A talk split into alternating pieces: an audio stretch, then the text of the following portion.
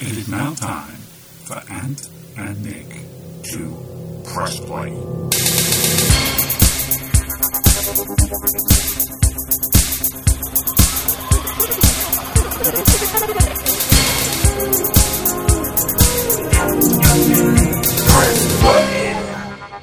Hello Hello. and welcome back to Ant and Nick Press Play. Once again, I'm Ant. And I'm Nick. and we're going to take you on a journey through time And crime.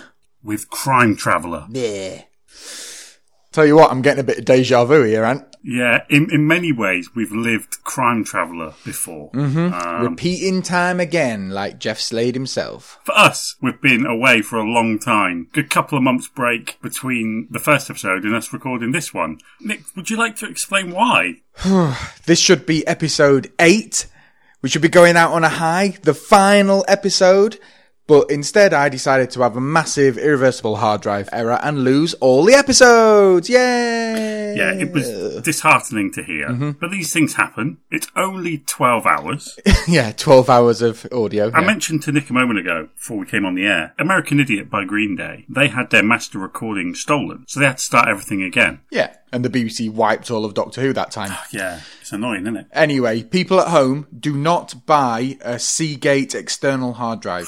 Straight after it broke, I then saw all the reviews that said they just break, they have irreversible hard drive failure. And I think without turning this podcast into a technology podcast, Yeah. solid state drives are now the future. Yeah. Old style hard drives with mechanisms and things like that are very Mm-hmm. much a dying form. Yeah. And I just want to say a big thank you to two people. Firstly, my friend Alex Dalai, who spent a lot of time trying to help me out for free. Hmm. It was past even his skills, unfortunately. And also, thank you to the technician from Curry's, Team Know How, who um, it just says on this Tim32 is his name.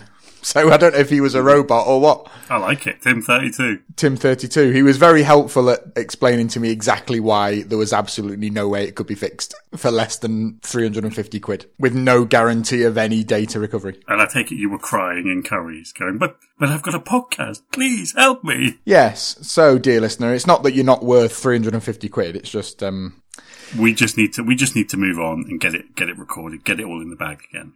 The thing is, things happen, things go missing, things get destroyed. Um, and obviously, we just carry on. We've, we're doing it again. And you know what? We're going to have a blast. I, I guarantee it. yeah. Episode one survived though. Um, it's out. It's been listened to by a few people. So thank you to everyone who's listened to it and liked the Facebook page and humoured us. Uh, we have got our first bit of correspondence of sorts. Yeah. From one of our good friends, a fantastic listener. Yeah, from a dear friend who supported us in a lot of things, Ian Orkish, who um, said he loved the podcast, brilliant. Said it privately though, instead of publicly, uh, annoyingly. Um, but he sent us a haiku. I love haikus. And fantastic it was. Yeah. Give it a read. Haiku. Ballad of Jeff Slade. Didn't like the outcome, so he turned back the clock. Haunting. Very good. turned back the clock and he punched a policeman and he Did some parkour, jumped around a bit. jumped around, ran down some stairs, tied up some caterers. He did all sorts. But yeah, maybe that's for the next haiku. So thank you, Ian. Do appreciate it. Keep your haikus coming in. keep them coming in. You can also now subscribe or follow us on Spotify. Oh, yeah. we are on there. Yeah. search for Anton Nick Press Play. Um, search for Crime Traveller as well on there. It comes up. There can't be many crime traveller podcasts. No, I don't think there is. And soon we'll be available on iTunes as well. We'll let you know. But yeah, let's get on with episode two. Let's get it in the bag and let's talk through some of the greatest television of all time. But first, crime traveller. Episode two, Nick. What's the title of this episode? Death in the family. Is it just death in the family? It's not a death. No, it's death in the family. I'm a bit annoyed that they didn't stick with the Jeff Slade and Ah. like last week's. And the death. Jeff in the Slade family. and the death in the family. Maybe we can use that every time with every episode. Jeff Slade and the Death. I mean, it's a bit of a mouthful, but Well. no, I agree. Um, so Yes, Death in the Family. It was originally aired on the 8th of March, 1997. um, obviously we've got Chloe Annette. Mm-hmm. She's back. and Michael French, Yeah. both returning. I'd be very surprised if he wasn't in it. Yes. Um, so yeah, last week we were introduced to Jeff rather unforgettably. Yeah, punching people, assaulting people. Even though he's a policeman, you know, we can use his police badge in some situations. He would prefer to use his fists, Yeah. which for a detective isn't the best. Punch first, think later. Yeah, he's definitely somewhat of a maverick. Yeah. So we've got Jeff and Holly, who we met last week. We've also got uh, the core cast of Grisham, the Gov, Morris, the comic relief, and Nikki, the graduate trainee. Yeah, good little There we go. Mm-hmm. cast, good little ensemble. Brilliant. So let's get into it then. Let's do it. Yeah, we open in a bank, one of the biggest banks I've ever seen. Wouldn't be like this in 2019. Banks are closing left, right, and centre on the high street. Um, but this is a massive bank. It's very kind of you, Slade, but I really don't need you to hold my hand. Hey, I'm only tagging along for moral support. I used to bank here. Used to? Yeah, I took my overdraft elsewhere. Listen, if you get the loan, you can buy me lunch. So yeah, we see Jeff Slade wearing the same clothes as last week. Yeah. it's a really weird opening shot, this. It's like the most dizzying thing. Starts up at the ceiling, sort of spirals down like the cameraman's on a helter skelter or something. Yeah. Comes down, focuses on Jeff and Holly as they're walking in, follows them all handheld, and then follows Jeff. It's nauseating. Yeah, so they've gone in. Holly Turner, she's after a loan. Um, Jeff's just there for no discernible reason, really. Just wanted a day out. So he's just wandering around while Holly goes to basically get told off. Now, we did extend your overdraft last June, Miss Turner, but it seems that you've exceeded it again. Does it? Which does make the question of a loan. If you don't mind me saying so, you do seem to have something of an obsession with electronic equipment. I wouldn't call it that. She's hemorrhaging money. Hemorrhaging cash, This is Bev Stevens, the assistant manager of the bank. or as I like to call her, Bev PC Stevens. She's not the usual person that Holly gets her way with. They try and outbitch each other, don't they? yeah, Holly's throwing some middle class shade, you know, right back in her face. It's one of Yeah. the best moments of the entire episode. This payment here, UCX Electronics, what sort of equipment is it exactly? I'm sorry. Hi-Fis? PCs? It's my work, Miss Stevens. Bev, please. Mr. Spencer told me you were with the police. I am a science officer with the police, yes. But as it happens, Bev, I'm also exploring the effects of tachyon bombardment on the atomic substructure. On my afternoons off, of course. Oh. And I really came here for a loan, not a lecture. So if you're not going to give it to me, why don't you tell me now so I can leave you and go and be a grown up again? For some reason, Holly starts putting on a faux posh accent. I mean, she's always got a bit of a, a posh accent in this, but it seems to be ramped up when she's talking to her. And it's very like, oh, well, well. I mean, to be fair to Bev, it is the bank's money and it is her job to authorise a loan. Oh no, of course it is, yeah. Clearly Holly's going in a lot and spending a lot on electronic equipment which she can't afford, so she is just doing her job. It's an interesting little plot point that she's actually having to fork out a lot of money for this. And it's really stressful for her and it's causing problems. Yeah, I'd probably be a bit more lenient on Holly here. The way she's accusatory of the stuff that Holly is spending. Yeah. It's not like, oh, you've spent all your money on Just Eat or a gym membership that you don't use. Um, but needless to say, she does not get a penny. No. Unfortunately, Bev has the power. So it's all very well Holly going, Well, Bev, the thing is, eh, I'm a quantum physicist. And I did- did- did- did- did." Now, get out of the bank. Anyway, meanwhile, Yes, meanwhile. while all this is going on, we see a very shady character. And this guy is more shadier than Jeff Slade. Mustache, coat, quite a big coat, clearly in there, up to no good. You said last time he bore a striking resemblance to Scatman John, which I think Yes, is a indeed. is a perfect Or Tramp Mario, um, one or the other. It's, or uh, the man from Sparks or anyone with a moustache. He's obviously casing the joint. Jeff's on him though. Jeff's on him. Well, good. I should hope so because he's one of the most obvious criminals I've ever seen in my life. I think Jeff's also quite obvious, isn't he? You know, he's very much like, I'm looking at you. Yeah, he's got his eyes going side to side like an action man. Yeah, he looks like he's about to lose his mind. Um, He's probably trying to work out where the camera is. Jeff is actually looking over this guy's shoulder when this guy's writing a note on a piece of paper. And I didn't spot that the first time. I I just thought Jeff Slade was psychic. Um, because he, the scat man, goes up to the bank clerk and, and says, This is brilliant. I have a gun on a piece of paper that he's written it on. And Jeff comes along, having wrote another note, going, snap. Fantastic little scene. See, he can even quip in written form. Yeah, in something that could actually be quite serious if that man had shot someone. Although, from, from the impression I get, this man does this a lot. Yeah, exactly. So the alarm goes off. Scatman gets a gun in the back of the head, uh, gets his arm up his back, and he's escorted off the premises. Led off to the police station. I'm resigning, Slade. What? You heard me. This whole thing is ridiculous. Scrimping and saving to buy advanced electronics I cannot even begin to afford. Didn't get the loan then. What am I doing in a police department? I'm not a police officer, I'm a quantum physicist. Don't put yourself down. I could be working in a university or any electronics company. Research, development. Who needs a bank anyway? I hate banks. Shut up. Look, you go to university, all those scientists looking over your shoulder. How much longer do you think you're going to be able to keep your little secret a secret? What secret? You're good at this job, Holly. It suits you. You're virtually your own boss. You're respected. And underpaid. I mean, it's crazy. I don't even enjoy police work. I should never have started it in the first place. But that's it. I'm through. Her and Jeff aren't being very subtle about keeping this a secret in front of the man they've just arrested, the, the scat man. He's eavesdropping because he, ke- there's a bit bit of a three-way convo going on that's quite amusing. What's the secret you got? I hate banks. That is a good impression of him.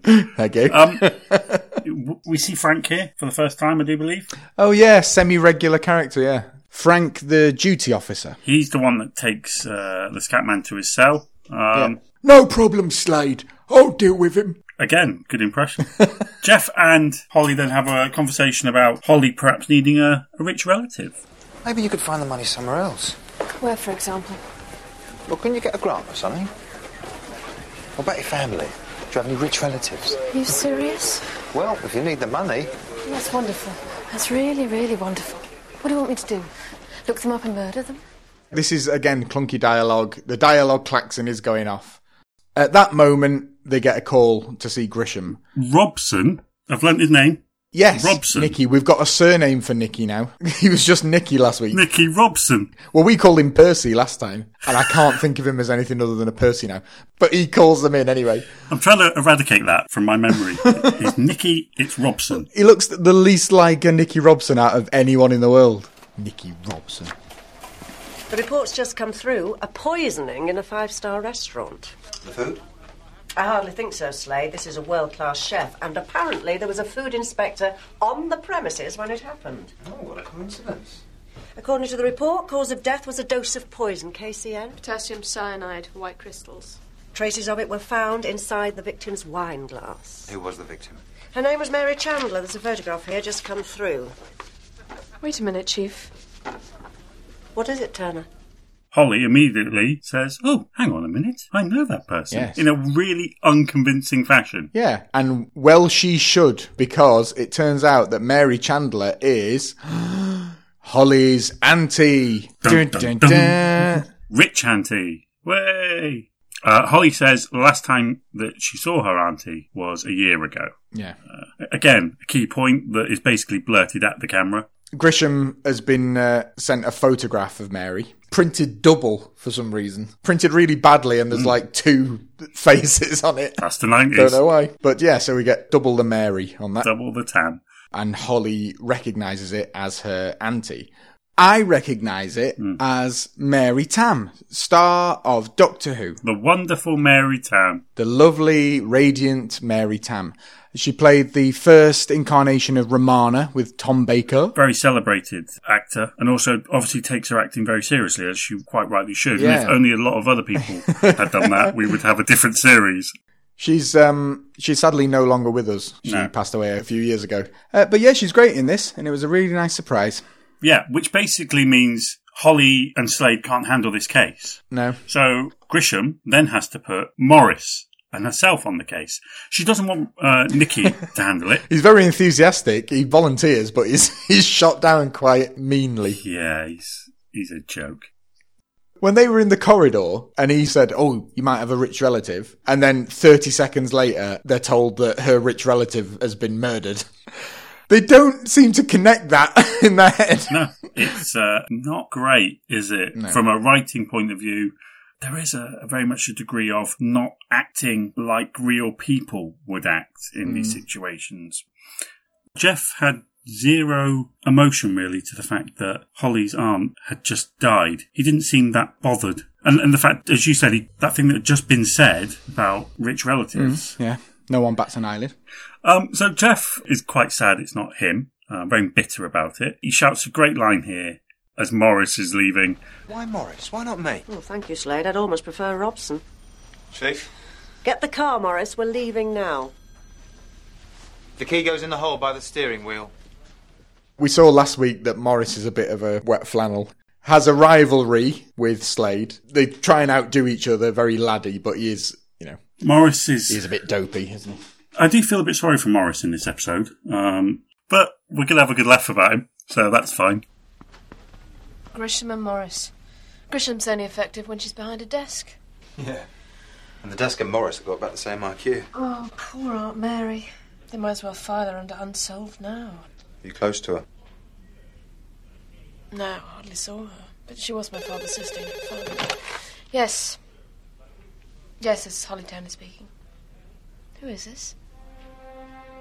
But then she gets a phone call Yep. from From, a solicitor. yes, cut to Bradley Herman, Oh, Bradley Herman. children's entertainer. Uh, sorry, I mean solicitor. Your joint beneficiary, you and some guy called Alex Morton, her partner. Uh, how much did she leave exactly? Cutting to the chase, eh? Well, we won't know for a few weeks, but I can tell you this much.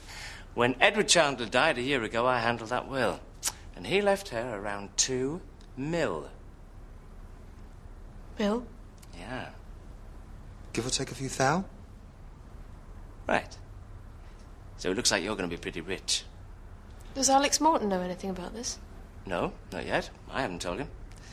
But there is something you ought to know. Go on. Your aunt was about to change her will. She belled me a couple of days ago. She was coming in tomorrow AM. In what way was she going to change it? Well, she didn't say. But she makes a call, and the next thing I know, she's dead. Maybe I should have just called the police, but you are the police, so I called you. And this is exactly what solicitors look like. Yeah, he's got braces on, little bow tie, he's got his glasses. This is the second face that I recognised so far in this episode. I I think the very same year as this, he was the mad fan of Alan Partridge, who kind of kidnaps him and Oh, really? is very scary. Yeah, makes sense. Yeah. I mean, he shouldn't be playing a solicitor, should he? It's not good casting, this. It drags a bit as well, doesn't it? It's to get across the point that Holly's got some money in the will. Slade's there rubbing his hands. How much? Come on, tell me. They're all like, "Whoa, how- how much? And he, he's like, mil, mil, foul, mil, foul. I don't know what's going on with that language. Absolutely ridiculous. I've never had anything quite like it. Foul, mil, foul, mil, pow. so yeah, so Holly is potentially in for a massive windfall. Hmm. Jeff's eyes are spinning round with pound signs in him. This is the point in the episode where Jeff's jeans were at their highest, I feel. I know in the 90s, everybody had these high trousers, but they're abnormally high. There's a vibe throughout this that Jeff doesn't really know the meaning of team because as they're leaving, he kind of says that uh, Grisham and Morris have got no chance. Um, but I always was under the impression that really they should be working together to get this solved. But Jeff's his own man. Rogue. Jeff, as you said here, is really, really pushing the guilt trip on Holly. Yeah. Holly, for some reason, can't say no. She says no. Jeff's giving some quite conflicting information because he's saying like, "Oh, we can find out who killed her. Oh, we can maybe even save her." But then he's also t- saying about the money. But she, she's not going to get that money if they go and save her. But it's just it's emotional blackmail. This is all because he wants to go back in time. He's obviously really into it. I mean, considering how well it went last time, I mean, they did solve the case, but we then cut to Sundown Court. which is Holly's house. And the time machine is broken, and Holly is obviously pulling parts out. This is interesting as well. The fact that she's saying this part was put in in the 50s and this is from the 60s, and it's a mishmash of all these different decades, you know, as well. Um, Which is interesting. It gives the idea that this machine's made up of a lot of different things that could just go bang any point. yeah. The deflection coil, unfortunately, has exploded, Yeah. but she's got a spare one. Obviously, expensive. So they do decide to go back here. She's quite easily convinced, isn't she? Jeff's emotional blackmail is very effective. Let's put it that way. Yes. Right. That should do it. What's the time? Five past eight. Let's go.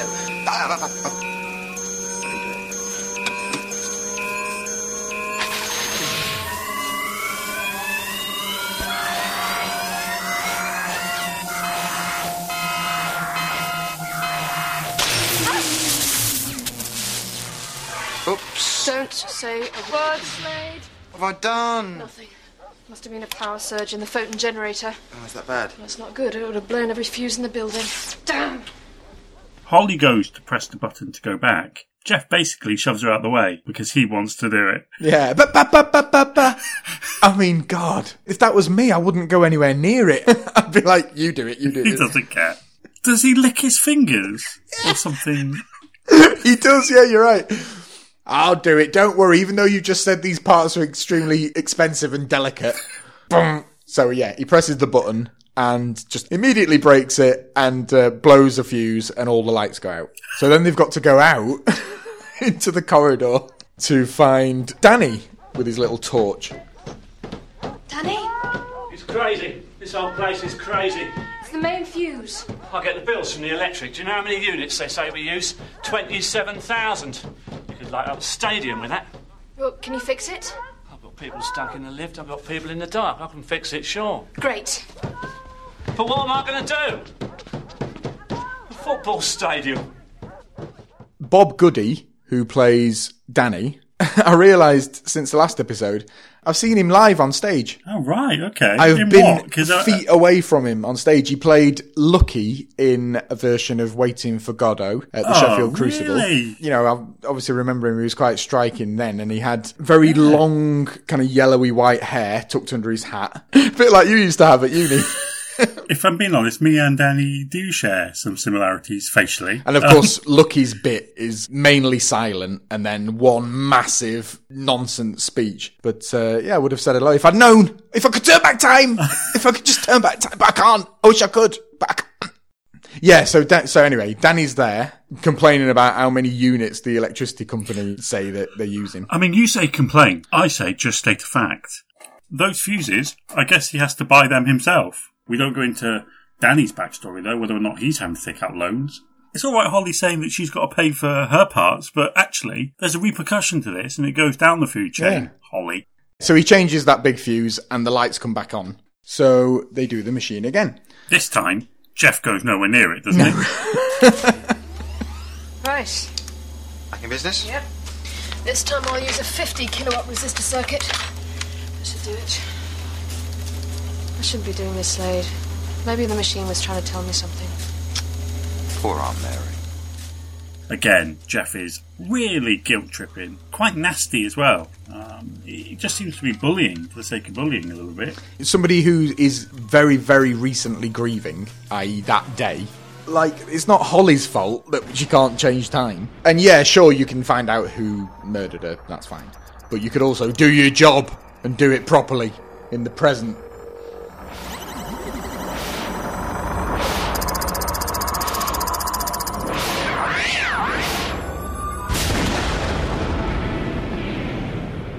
Eleven forty-five. In the morning? Yeah. Almost lunch.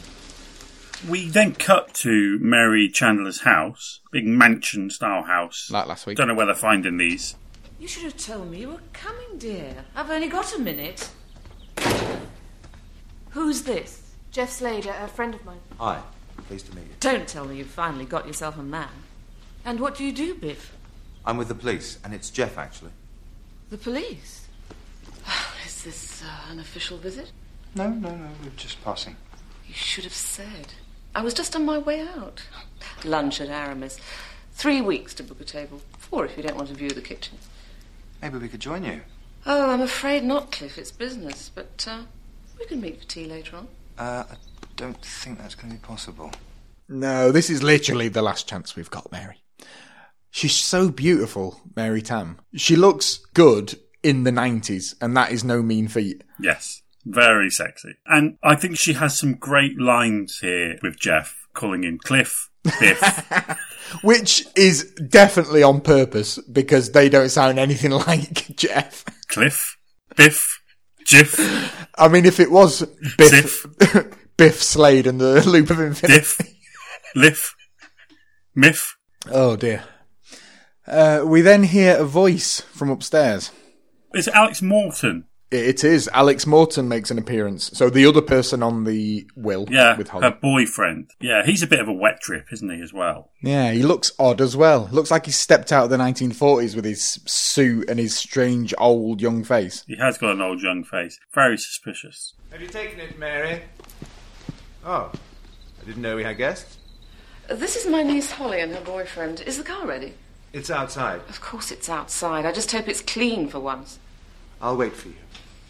Mary Tam looks amazing. She looks very young for her age. Alex is evidently a lot younger than Mary Chandler. So she's a bit of a sugar mummy, buying all his suits. So it's her fault. And also, he is prime suspect number one. He does that weird snarl, doesn't he, outside the and restaurant? I when know they're there. this. You know this. Jeff doesn't know this yet. No. Holly sort of thinks in her head, obviously, she's conflicted emotionally because of Jeff. And um, she almost stops her. Anyway, I must dash. I'm sorry about this, Holly. Next time, call me first. Oh, Mary. Yes?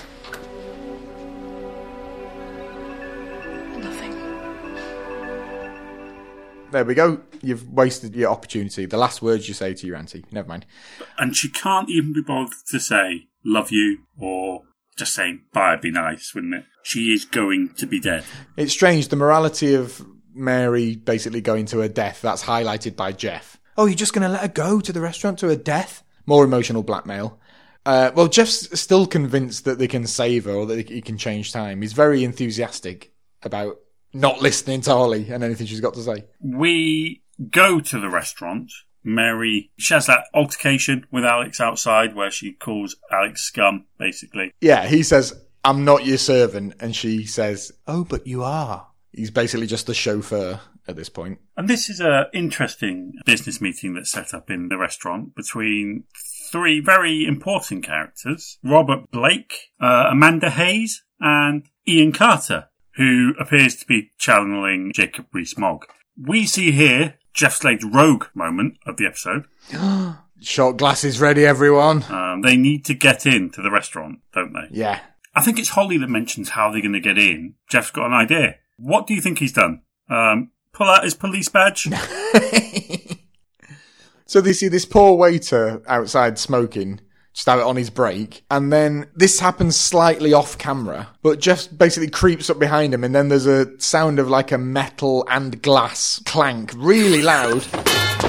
Holly winces a little bit. Next thing you know, he's stolen everything. A whole uniform and a pair of glasses as well that make him look stupid. Holly pretends to be from the Department of Hygiene here as well, inside the restaurant. Yeah, so she's gone behind the scenes.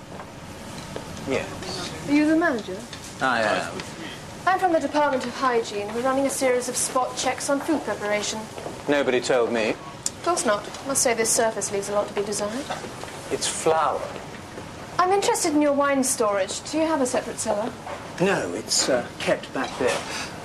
I do assure you, Miss. Uh... Kenwood.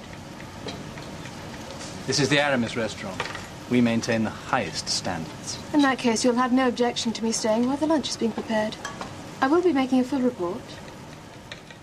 She's very confident with this to say she's not a detective. She calls herself Miss Kenwood because she just sees a cooker in the background. Yes. They're going to try and get Mary to not drink any wine. Yeah. Now, she's a middle aged lady. I really think that's going to be a problem. Some wine with a meal? I take it you'll join me. Mary, we didn't invite you here because we enjoy your company. dearie. Yes, I thought you'd be the first to speak your mind. We've invited you here to tell you these demands of yours have gone on long enough. And trust a dentist to spoil a nice lunch. Are you part of this conspiracy, Amanda? We shouldn't have paid you in the first place. We should have gone straight to the police. I would have thought the police were the last people you'd want to know about this. Waiter! Right, Jeff is actually out in the restaurant as a waiter. D- Mary only met him about 10 minutes ago, and at no point does she say, Griff, is that you? She, she only looks at him maybe a couple of times in the scene. I don't think she even recognises him because when you put glasses on your face, it completely changes your look. Well, it certainly does for Michael French, bless him, because he turns into a right dweeb when he puts them on. So his amazing plan to stop Mary drinking her wine is to basically just badmouth the wine, say they haven't got some of it, say some of it's horrible, say, can I recommend some water? I'm not used to this kind of service. I'm only trying to help, madam. Then bring us a bottle of the Sancerre. You won't like it. I think we've had quite enough of your expertise, thank you. Bring the Sancerre. You say so, madam. Excuse me. Dirty. This place is really going downhill. So Jeff takes the wine glass to the back. So he, he says if he picks the wine and Holly picks the wine glass, then she's not going to get hurt. Yeah. What could possibly go wrong? Yeah. They try, but this guy, this fat idiot, gets in the way. and that's not my words. That's Jeff's words. God bless him. Even on the credits, he's just fat man. Fat idiot gets in the way when he's trying to see, you know, Mary drinking Yeah. her wine. So this is this is good actually in the way that he just literally can't see the exact point that he needs to see. It's very good. You're not the wine waiter. I'm, I demand to see the manager. So by the time he's out of the way, it's happened. I can't. I can't. What's the matter? I. For heaven's sake, get a doctor. You did this. You. You.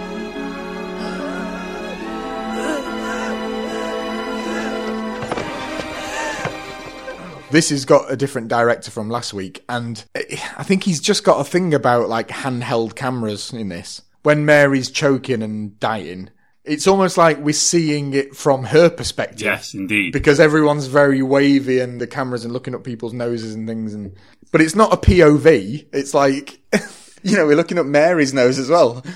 If anything, it's Jeff's POV. So what on earth is he what's he been doing? And then there's a line which is, is she dead? I think so.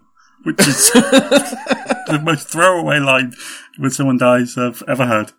I think so.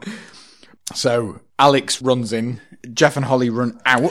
I find running away from a crime scene is the right thing to do, isn't it? Yeah, so it's like Alex comes in. Mary, are you okay?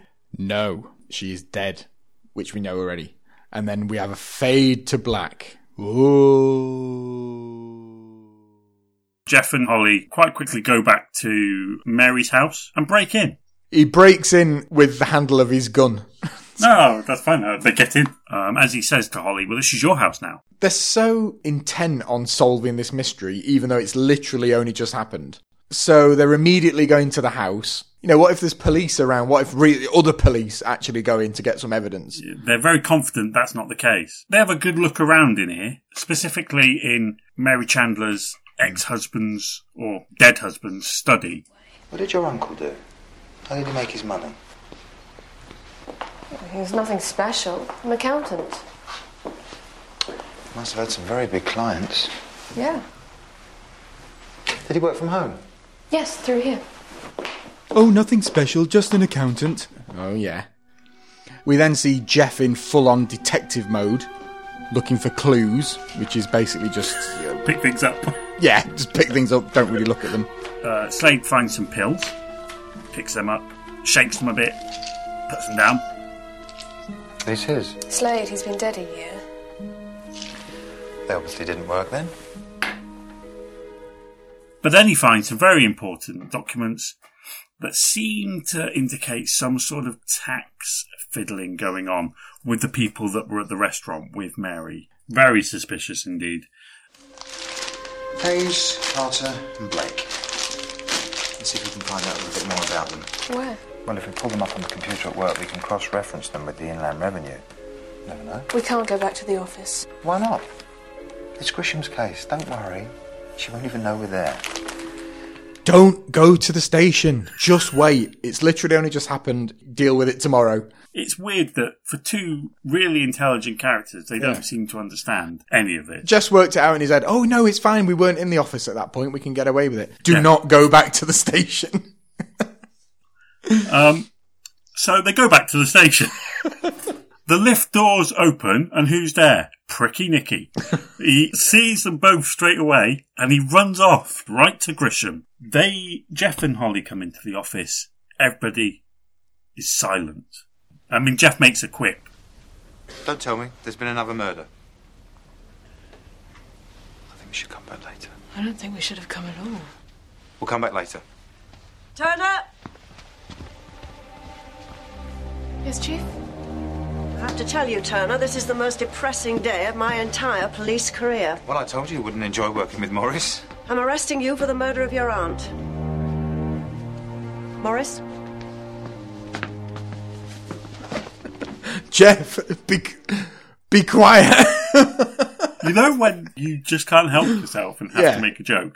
I do it quite a bit. Yeah, I know. Um, I've experienced that just quite a few can't stop times. it. with you. Gets me in a lot of trouble Yeah. um, because he's just so oblivious to what he said. Um, but no, it's very serious.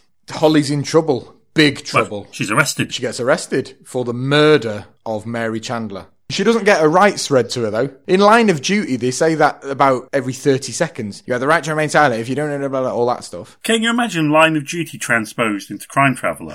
Jeff Yeah. would definitely be under investigation quite a bit. This morning you told me that you hadn't seen your aunt for a year. Yes, Chief. But according to her partner, Alex Morton. you were actually at the house minutes before the lunch, so why did you lie to me? I was confused. She was confused, Morris. You don't think it was a bit coincidental turning up at the house on the very morning she was killed? I do, yes. What? You're right, it was a coincidence. I've spoken to the solicitor. Bradley Herman. I know about the will. Your aunt had divided her estate equally between you and Alex Morton. And she was about to change it. Maybe you don't know how she was going to change it. I've also spoken to the restaurant manager. Eduardo. Thank you, Morris. I've also spoken to the restaurant manager about this food inspector, a Miss Kenwood. It wasn't me. Then how do you explain this? Yeah, Holly. She's got Mary Chandler's wine glass with Holly's fingerprints on. Yeah. I mean, this is stupid. When you actually hear it, they've gone to the scene of the crime as it's happening and made themselves noticed, both of them, with no alibi. They've got Mary's wine glass that has got Holly's prints all over it. Yeah, I mean, that's the killer there. Yeah. Holly looks, for want of a better phrase, absolutely mashed off her tits. yeah, she does. She's just staring ahead. She's like going, oh, well, my, yeah, my fingerprints were on it as well. But at the same time going, no, I didn't do it. I'm not admitting to that. No. Huh? Slade's in this room. He's not helping. He's in the background. He's making slide She digs was like, well, confused, all right? Confused. Jeff's not being arrested. Yeah, why has he not been arrested? And going, It's oh, you weird. were also there, and also you clonked out a waiter and Yeah. stripped him bare and stole his glasses. Yeah. Or maybe Jeff's disguise was just so good that nobody knew it was him. But yeah, Morris is doing this thing, sort of trying to chip in, trying to back up what Grisham's saying. And then for some reason, when she mentions the the manager of the restaurant, Morris does a stupid Spanish accent. Eduardo. Yeah, but they stop him. They yeah, do stop Grisham him. rightly goes, uh, "Don't do that." Stop it. We met the manager of the restaurant before, surely. Yeah, I would assume so. I Otherwise, thought he was the manager. I thought he he wasn't Spanish. I tell you. What's the joke? Um, but yeah, Holly, she's banged to rights. I mean, as Morris says, she's got motive opportunity. She was there. She's lied about not being Yeah, there. yeah, the proof's all there. They take all her personal belongings, including the very important watch. She's distraught about that. She does not want to give that watch. No. Does And she- again, Slade's just stood next to her, just going, "Come on, Holly, you have to, you have to." He should be in the jail as well.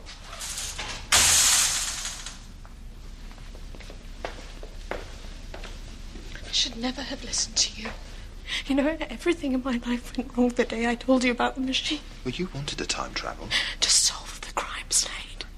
Not to prevent it. And certainly, certainly not to get accused of doing Oh, it. Calm down. Calm down. I've got less than four hours and I'm stuck in here and I haven't got the watch. You've got the clock. The watch neutralizes the machine. It breaks the loop of infinity. We're both stuck here without it. It's not that bad. Could it be any There's only three suspects. Three. The ones at the table.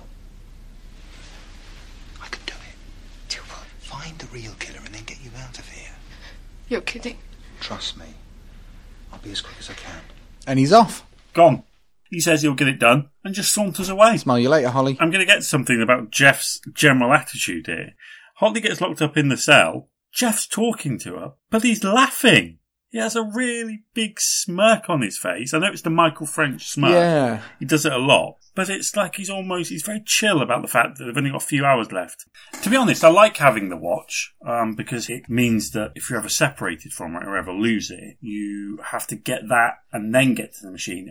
Could have put it on a necklace or a ring. So Holly's left in the cell, and who's next to her? Skibbidi-bidi-badab-dod-ob-dod. The scat man. Annoying her for four hours. Yes. Yeah, that's probably the, the worst punishment. He's a good character. That actor's got a very good face. I like it. Very characterful face. Yeah, re- really good. And the small bits he's in, he does a really good job. Yeah, good casting there, I feel. Um, so, next up, Jeff goes to the dentist. Um, rather than use his police badge to get into the dentist, he fakes that he's. Oh, oh, oh, oh, oh, um, and storms his way in. Just walks straight past the receptionist. Oh, blah, blah, blah, blah, Oh, blah, blah. Uh, so this is to see Robert Blake, who's a dentist, which I think was mentioned Yeah, earlier Robert at the Blake. dinner, but you know, it's a bit of a boring dinner. Even though somebody died, it was still boring. It looks like as soon as Jeff gets in, he reaches in his pocket. It looks like he's going to pull his gun. Yeah, he does. We're just used to it from last week. But no. What's this? It is his badge. Could have used that to get in. This isn't the Jeff we met last week, I'll tell you. A detail I'd not noticed the first time I watched this is that these people didn't really know each other before this dinner. And so they've got no Yeah. alliance to each other, really. So the Robert just dobs Amanda in. You, Ian Carter, and Amanda Hayes. Crooked accounts. And Mary Chandler was threatening to shop the three of you. No, it wasn't like that. It's not true. Which one of you did it, Blake? Was it you who put the poison into a glass? No, I couldn't. Well, it must have been one of you. So which one? No, no, don't talk to me. Talk to Amanda. The lunch was her idea. It's a very short scene, but he's straight out again, basically. Come back in six months' time for a checkup. Oh, He won't. He will just storm in. Yeah, we go to see Amanda Hayes, who is promoting her book. Yeah. Magpie Murders. Now, this is the same day that Mary died, isn't it? Uh, yeah, presumably. I mean, it is. That was rhetorical, but like they've all just seemed to have gone back to work. like nothing's Yeah, they didn't like her though. Yeah, she's an author, so she's written a book called, as you say, The Magpie Murders. Such a great name that Anthony Horowitz decided to actually publish that book in 2017. Magpie Murders begins with a murder mystery very much in the style of Agatha Christie. So we're in 1955 in a British village. There is a lord of the manor. There is a housekeeper who falls down the stairs and breaks her neck, or was she pushed? But that's not the book I've written. That's been written by a man called Alan Conway. And in the second half of the book, we move to the publishing house who are about to produce this book and put it into the shops. But they've got a problem. So first is the writer is dead. And the second is it seems as if he's been murdered by one of the characters he wrote about in his book, because everybody in Magpie Murders exists in his real world. But yeah, so 20 years or so before the actual book, Amanda Hayes was writing one, The Magpie Murders Secret Never to Be Told, is the tagline. Slade asks for it to be signed. Thank you so much. I do hope you enjoyed. Thank you very much. Was it for? It's for Mary. Chandler. Who are you? What do you want? I'm with the police, Miss Hayes. Seems you're making quite a bit of money out of murder. Murder fiction, yes. But the fact is, I had no reason to kill Mary Chandler. Hardly knew her. Mary Chandler was blackmailing you. And I was under the impression that the lunch was your suggestion. My, you have been busy.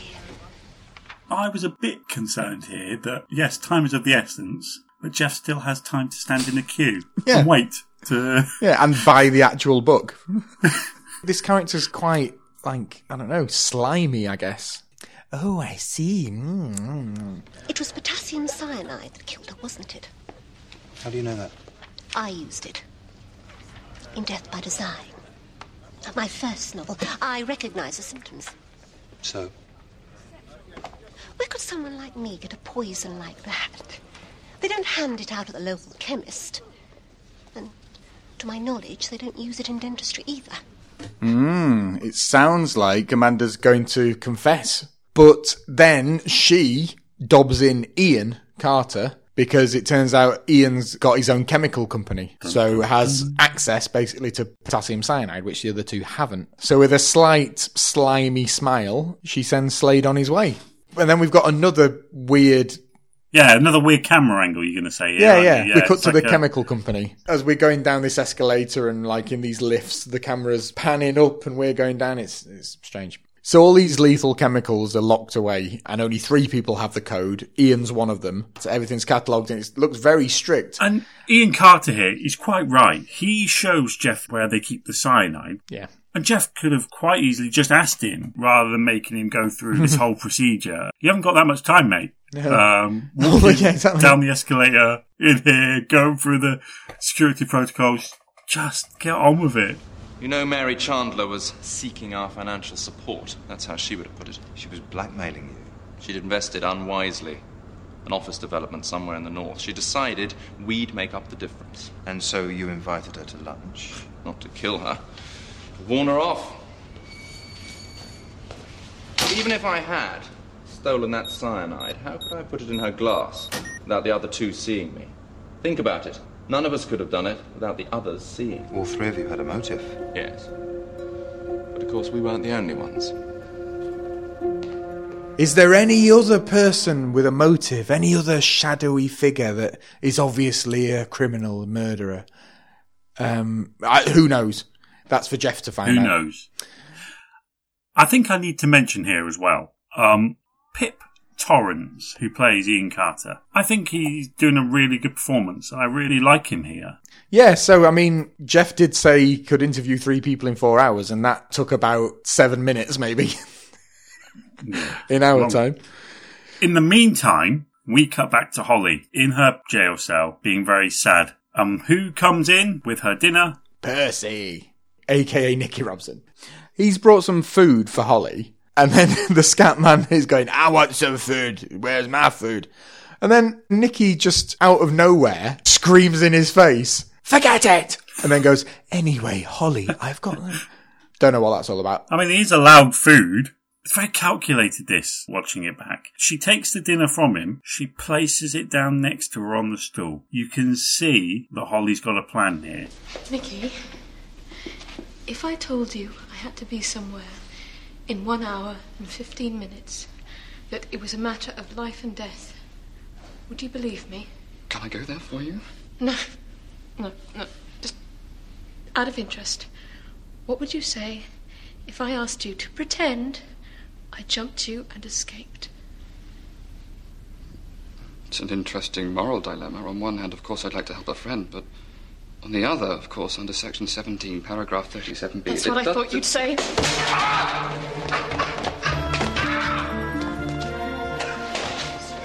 Forget shot glasses. Down your whole bottle. Holly's gone rogue. didn't She's gone didn't see this rogue. coming. She knees him in the balls. she knees She him. is out of there. She knees him, uh, which looks good, and then rams him against the wall, which doesn't look good. No, it looks terrible.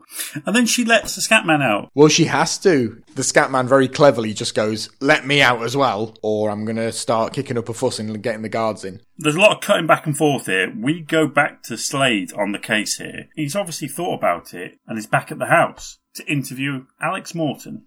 The bonus interview of the day. Yeah, Jeff seems suspicious about that have you taken it line. When we were here earlier, when you came down the stairs, you asked Mary if she'd taken it. What did you mean by that? Taken it? Hmm. Oh, yeah, I was talking about a letter. Just some letter she had to post. I guess now we'll never know what was in it. I mean, I'm suspicious. Jeff's suspicious. I think we're all suspicious here. It's not very subtle the way this is played. This sort of half grin isn't doing him any I think it's favors. just bad casting again. Never mind. We're now cutting back again to Holly, who's sneaking around the police station um, as Morris is walking by saying, You have to be alert and be on the lookout at all times. Last week we were talking about it was difficult to kind of flag things up to camera that you've got to be made explicit. It's also quite difficult to not look at something that you know is there. So you can tell the the actor who plays Morris is doing everything he can to not look where Holly is and it's very unnatural. Yes. It gives us a clue into Morris's kind of lack of self-awareness as well, which we'll see a lot of as the series unfolds. Now, Grisham is in the toilet. Uh, weird scene. She comes out of the toilet, goes to wash her hands, and sees the Scatman who has escaped. He's been sneaking the corridors and he's gone into the ladies. Which probably scares the crap out of Grisham. Yeah. She does just stop dead and look at him. they look at each other. They both got very good expressions in it. Yeah. We've got our second toilet mystery. so this time Grisham stars in our hit game show. Pee or poo. Pee or poo. Pee or poo. Yeah, was it a pee or was it a poo? I like to think it would have been a pee. Hmm. Um, what, what's your take? Well, all I'm saying is maybe there's something in the air that makes them stop dead as well. Thank God it's not smell-o-vision. Maybe that's what Grisham's face is all about, rather Hmm. than surprised to see him. Yeah. She's embarrassed. um, so the alarm gets raised. Holly is having to get her personal belongings back, which basically means the watch. She doesn't own a lot else, to be honest. This is stupid. This because I, you know, I get it's excitement and jeopardy and stuff. She goes to get this envelope with all the stuff in it and just like starts emptying it out onto the desk really quietly while Frank's not there. Just take the envelope with you. Oh. Yeah, stupid. When she finds the watch, it beeps very loudly to signify one hour left. And Yeah. Frank hears it. What's this one? Turns around, but then has to be called away because Grisham has raised the alarm and Frank's got to go deal with it. Bye, Frank. Gotta go deal with it. So they're all rushing to get out. Meanwhile, Holly takes some keys and sneaks off the other way. Yeah, so they're all on the chase now. It's a very serious scene, and this is another shift in tone, I feel. It becomes a very serious chase scene, and then, as we'll find out, it shifts back in tone very quickly. We see Jeff driving back, very conscious of time, which is good. He's learned his lesson from last week. Yes. Meanwhile, Holly is in the car park of the police station and steals a car. May as well add to the list of charges. Morris sees her and starts running after it. Now, now I don't know whose car this is. I like to think it's Morris's car. Yes, maybe. Morris runs after her, and then Holly nearly plows into him. Jeff's influence has rubbed off on her already. The only difference is that Holly swerves at the last second, but Morris was nearly a goner then. The way that this is filmed and written, it would still be comical. There would be no serious fate to Morris. It would be wow, wow. He's a very cartoony character, yeah. So yeah, the chase is on. Morris and some others on foot, and then some police cars. Um, we then see Grisham and Percy Prick coming out. You know, Chief, I still think we might have got this wrong. What brilliant bit of deduction brings you to that conclusion, Robson? Well, it, it's more of a gut feeling. Didn't think that was where she'd hit you. I just want her found. Very funny. Uh. he seems to be all right. I'd still be in tears if that was me. I'd be going, "Oh, leave me! No, leave me! Leave me!" Yeah, leave me alone. But Holly's escaped. She's out. She's gone. It is a race against time now, though. Literally Get back is. to the flat. Holly's got a very mad look in her eye, wide eyed grin. And then we've got a bit, and I couldn't work out the logistics of this. I think Jeff and Holly swerve to miss each other. Yep. Is that them? Is that both them? Yeah. It's weird, isn't it? And then for some reason they meet again head on a few seconds later. And like Dodgem cars, bam, straight into each other.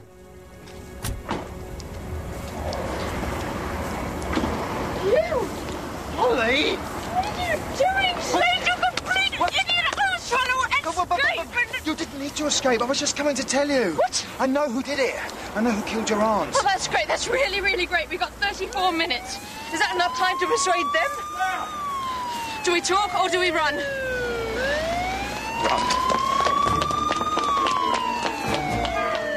It's a very big bump head to head at speed, yeah. neither one of their airbags goes off. So maybe they weren't fitted as standard in those days.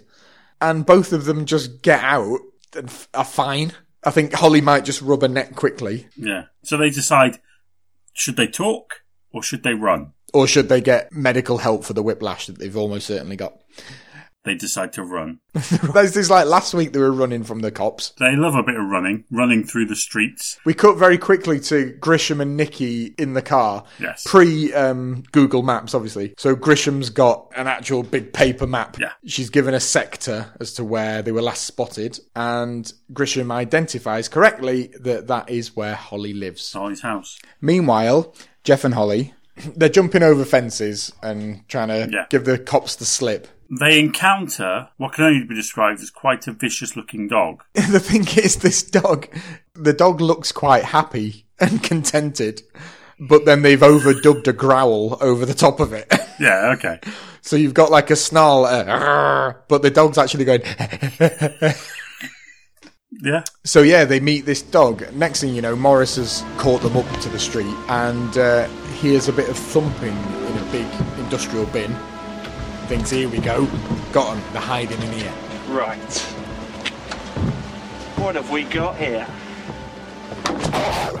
It's the dog. The dog. So somehow Jeff, Dog whisperer, Jeff Slade. or Holly, I don't know, have managed to get this dog into a bin I think the RSPCA should be looking at these guys, Exactly. to be honest. at the expense of Jeff's trousers because All we see Yeah. Mm. is Jeff Slade with his ripped trousers as they're running across the street. So Jeff's obviously done something with the dog. and it's mad. Oh, it's mad. So we see Morris's terrified face, just a- abject terror. as we know, the power cut happens at Mm. this point. So Jeff and Holly get into the building. They've all got in the building. Jeff, Holly, Grisham. This is good from Jeff's perspective to remember that to add it all together. I know you were saying earlier you could identify Grisham's voice, Yeah, I did say that. but I couldn't, and I'd forgotten this bit actually. That's your power cut. They'll see us. No, they won't. Trust me. Where are they? You blew the power, remember? You're the one stuck in the lift. Come on! Come on! Jeff and Holly get back to the room just in time and get the photocopy effect in. Just in time for Grisham to knock on the door. This annoyed me a bit. I think episode two is too early for any of the main characters to see the special effects of the time machine. That should have been later in the series. It is because now there's a lot of unanswered questions. Jeff does answer the door like a prick. Like nothing's happened. Yeah, you have been being chased. They haven't forgotten what's happened. You are still in trouble, Jeff. Slade, this time you have gone too far. I'm arresting you too. Wait a minute, Chief. What? He knows who killed Mary Chandler. Who really killed her? All right. But this had better be good. They're working on like means to an end, aren't they? You still escaped from jail when you were arrested, and you still were there when Mary got murdered. and the fingerprints are still on the glass, Holly. What was that photocopier thing that happened? Why did you put a dog in a bin? Where's Morris?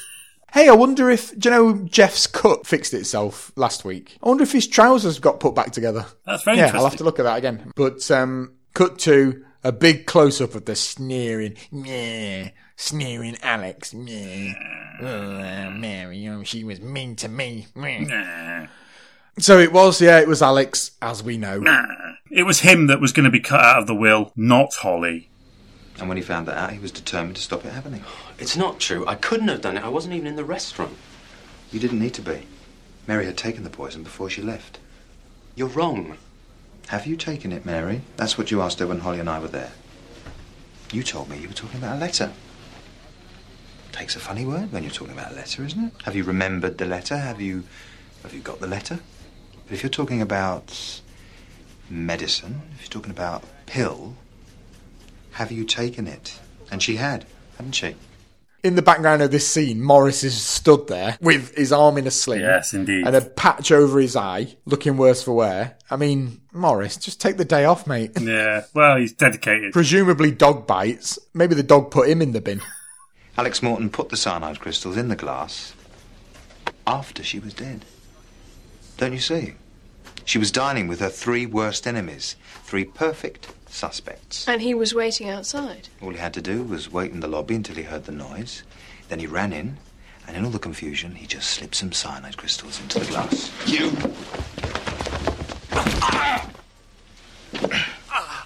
Can we take that as a confession?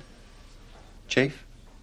Yeah, there we go. It was almost perfect. What he didn't reckon upon was time traveling detective Jeff Slade. Yes. Alex tries to run, and Jeff grabs him, slams him into Morris's arm in quite a comic slapstick moment. Yeah, and then Jeff goes, "Is that okay for a confession?" Um, no. Well, I mentioned this in the last episode. There are a lot of things that in a court of law would not stand up. Well, yeah, but I mean, Grisham's easily pleased. That'll do. Doesn't say explain your behaviour, Jeff. Um, I think she's probably used to it. Holly's, do you think she'd be a bit more shocked over? Slade and Holly are off scot free, and it's annoying. We cut to Nikki dropping Holly and Slade off at the solicitors. Mhm. So they finally get to find out what's in this will. So Holly just apologizes to Nikki. Oh, sorry about that. Nikki, ironically, has got no balls. Thanks for the lift, Nikki. Good luck. And Nikki, I'm sorry I hit you. Don't worry, it was actually quite a light testicular blow. It just winded me. Poor graduate trainee Nikki Robson and his bruised scrotum. Anyway, wasted journey because Holly's got zero, a big fat zero, or negative numbers even. What did he say? I'm not sure you want to know. Oh, come on, tell me. How much did you get? Five figures. Five? High five. But they were debts, Slade. That's what she left. Debts of five figures. All the money's gone. What? The office development, she was principal investor. That's why she was trying to blackmail Edward's old clients. There was nothing left. So she's got a five figure debt. So I don't know whether she's got to pay the debt or what. Five figures? Something that isn't quite explained. Morris and Grisham were on the case themselves. Did they go and interview the three people who were having dinner with Mary? or did they go straight for Holly and case closed? Job done. No, that's an interesting point. Eduardo. Yeah, there's not much Or did detective they- work going on. Jeff goes and interviews the three major suspects. Well, four, sorry. Grisham doesn't seem to know anything about Alex and all this. But still, as I said, from their perspective, Holly was absolutely banged to rights. So they probably didn't feel they needed to. So Holly hasn't got two mil or even two thou. A pen. But Grisham was so embarrassed about how she treated Holly um, that what? she. You mean doing her job and accusing her of something that feasibly looks like she's done? Yeah, with fingerprint evidence. That she's given Holly a massive one off payment to say sorry. And Mm-hmm. also, I think Holly's got a pay rise. Holly had asked for a pay rise anyway Yeah. and got it. So she's she's all right for the time being. She's quids in. Quids in. Probably not enough to fix these parts that keep blowing up on the time machine. No. Which cross that bridge when she comes to it. But yeah, so she's not really going to leave the police anymore. She was never going to anyway, was she? I mean, Not really. I think she liked spending time with Jeff. to be Yeah. honest. I don't know what kind of adventures they had pre time machine, but they're like pretty much bezzy mates now. Oh, look, you're not going to lock yourself away in some tedious research job for the rest of your life, are you? Just think what you'd miss. What would I miss, Slade? Excitement, adventure, testicular blow, I could do without all that. and you'd miss me. No, I would not. You would? I would not. would. Go on, admit it. Go on. A bit. Say it. Say it now. Say you missed me. Say it. Say you missed me. And then they walk away. As you said, very reminiscent of um, Yeah, Rose and the Ninth Doctor. in the second episode of Doctor Who when that came back. Very similar dynamic. Uh, it's a bit of a shame that we didn't just get Doctor Who with Michael French and Chloe Annette because I genuinely think it would have worked. I disagree.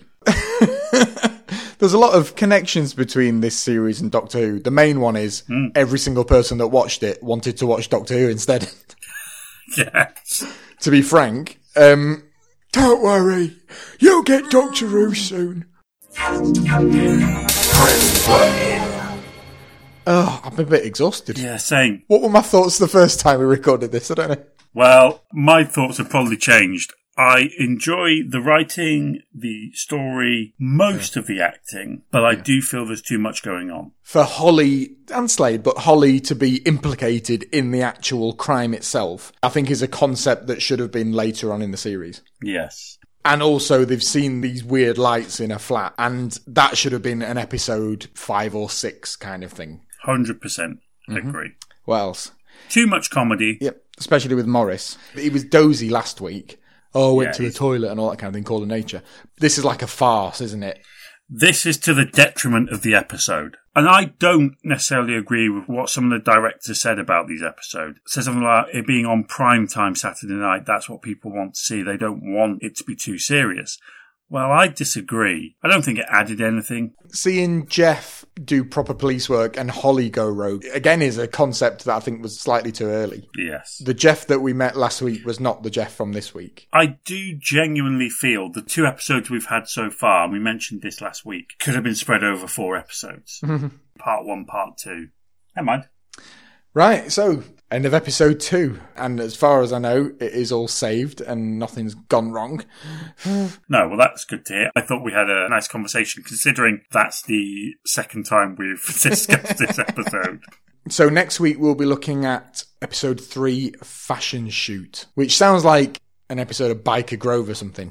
I think it, hopefully it'll be a bit more exciting than that. Oh, no, I think it will. I think we're going to enjoy talking about that one. If anybody listens to this and, and has any feedback for us, or even just wants to discuss the episode, either the one coming up or this one, or anything at all, really, Haikus, more haikus, please. More haikus would be great. Uh, email us um, at ant and nick press play at gmail.com. Everybody should definitely Mm. uh, follow us on Facebook, uh, give us a like, and also subscribe on Spotify and iTunes.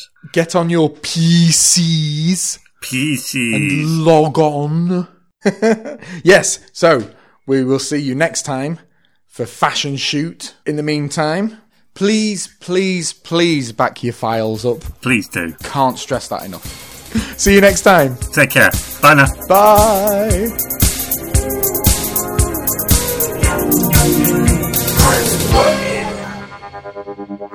Well, now you know where I live. I hope you'll not be a stranger. Well, does, does everybody s- no, won't be one.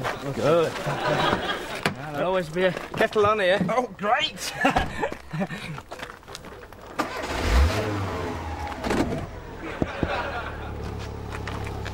See you next week then. We'll have that pint. Yep. Go see my brother. Eh, In no way, you big spastic, you're a mentalist!